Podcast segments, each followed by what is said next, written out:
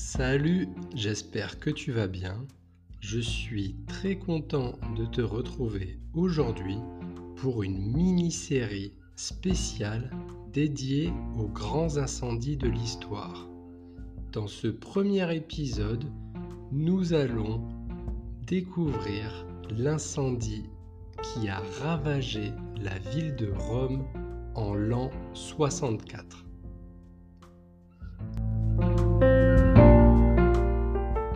Il y a 2000 ans, le monde était bien différent de ce que nous connaissons aujourd'hui.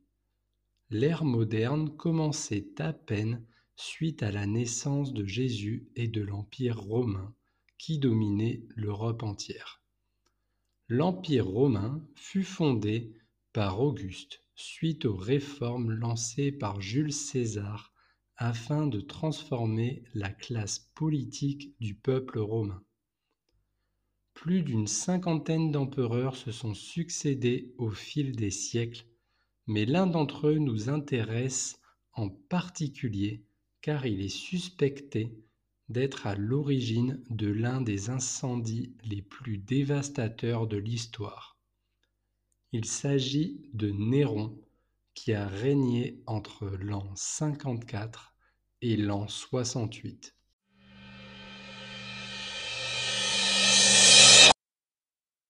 Pour bien comprendre la situation de Rome à l'époque, voici quelques détails. La ville était essentiellement pauvre et très surpeuplée. Le Sénat n'était pas composé de gens élus, mais était composé de notables ayant une certaine richesse. Néron, en tant qu'homme du peuple, diminua le pouvoir du Sénat romain dans une série de mesures se faisant par la même occasion de nombreux ennemis.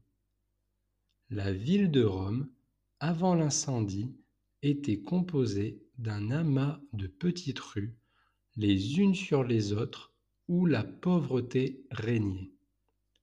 Néron était adulé du peuple pour une autre raison. Il aimait beaucoup les jeux et les arts et était un grand fan des combats de gladiateurs. Les combats se déroulaient à l'époque dans le Circus Maximus, un des plus grands stades jamais construits.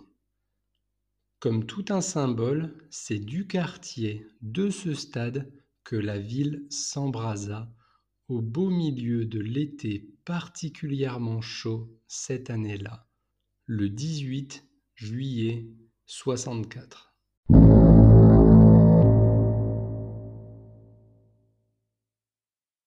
Rome disposait pourtant d'une brigade anti-feu créée par Auguste, le premier empereur de l'Empire romain, de plus de 7000 pompiers.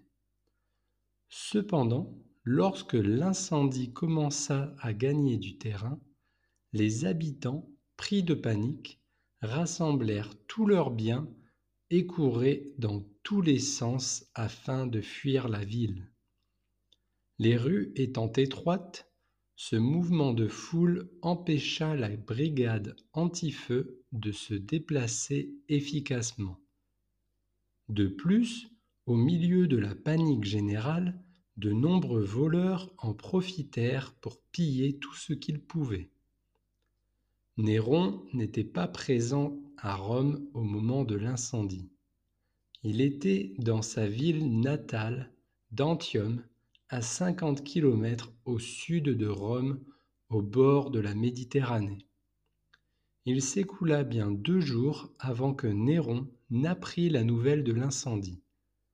Il prit alors le chemin de Rome, ouvrit une partie des jardins du Vatican pour accueillir les habitants ayant tout perdu dans l'incendie et décida de sacrifier tout un quartier afin de contenir l'incendie.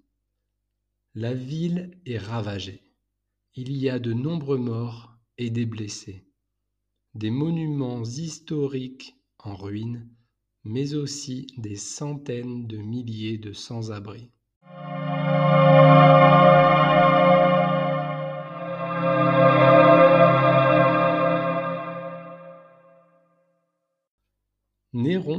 Arrivé très jeune à la tête de l'Empire romain.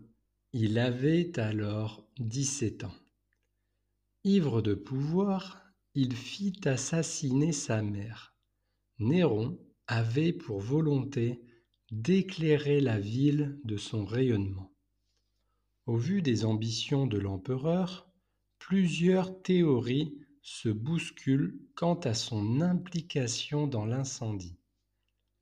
La première explique que Néron aurait fait brûler la ville afin de pouvoir vivre de ses propres yeux ce qu'il avait pu lire dans les poésies sur l'incendie de Troie. La deuxième explique que Néron n'appréciait guère l'architecture de la ville et aurait mis feu à cette dernière afin de pouvoir faire construire une nouvelle ville à son image avec notamment un projet d'agrandissement de Rome. La troisième met en avant la folie de l'empereur, qui aurait tout simplement souhaité détruire la ville et ses habitants. Néron s'était également fait des ennemis suite à toutes ces décisions visant à réduire les pouvoirs du Sénat. D'autres théories viennent mettre en avant ses ennemis comme coupables potentiels. Néron, entendant les rumeurs, fit accuser les chrétiens de Rome d'être responsables de l'incendie. En effet, à cette époque, ces derniers sont encore minoritaires dans un empire romain dominé par son propre culte. Dans le cirque des jardins du Vatican, où tous les sans-abri sont logés temporairement suite à l'incendie, Néron va faire exécuter tous les chrétiens présents à Rome de manière extrêmement barbare. Cela aura pour réussite la distraction de son peuple et l'éloignement des rumeurs faisant de lui le pyromane de Rome.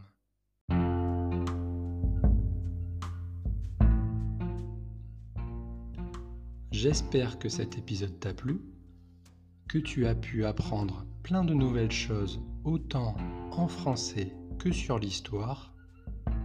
Tu pourras retrouver la suite de cette mini-série sur les grands incendies de l'histoire dans mon prochain épisode où l'on parlera du grand incendie de Londres.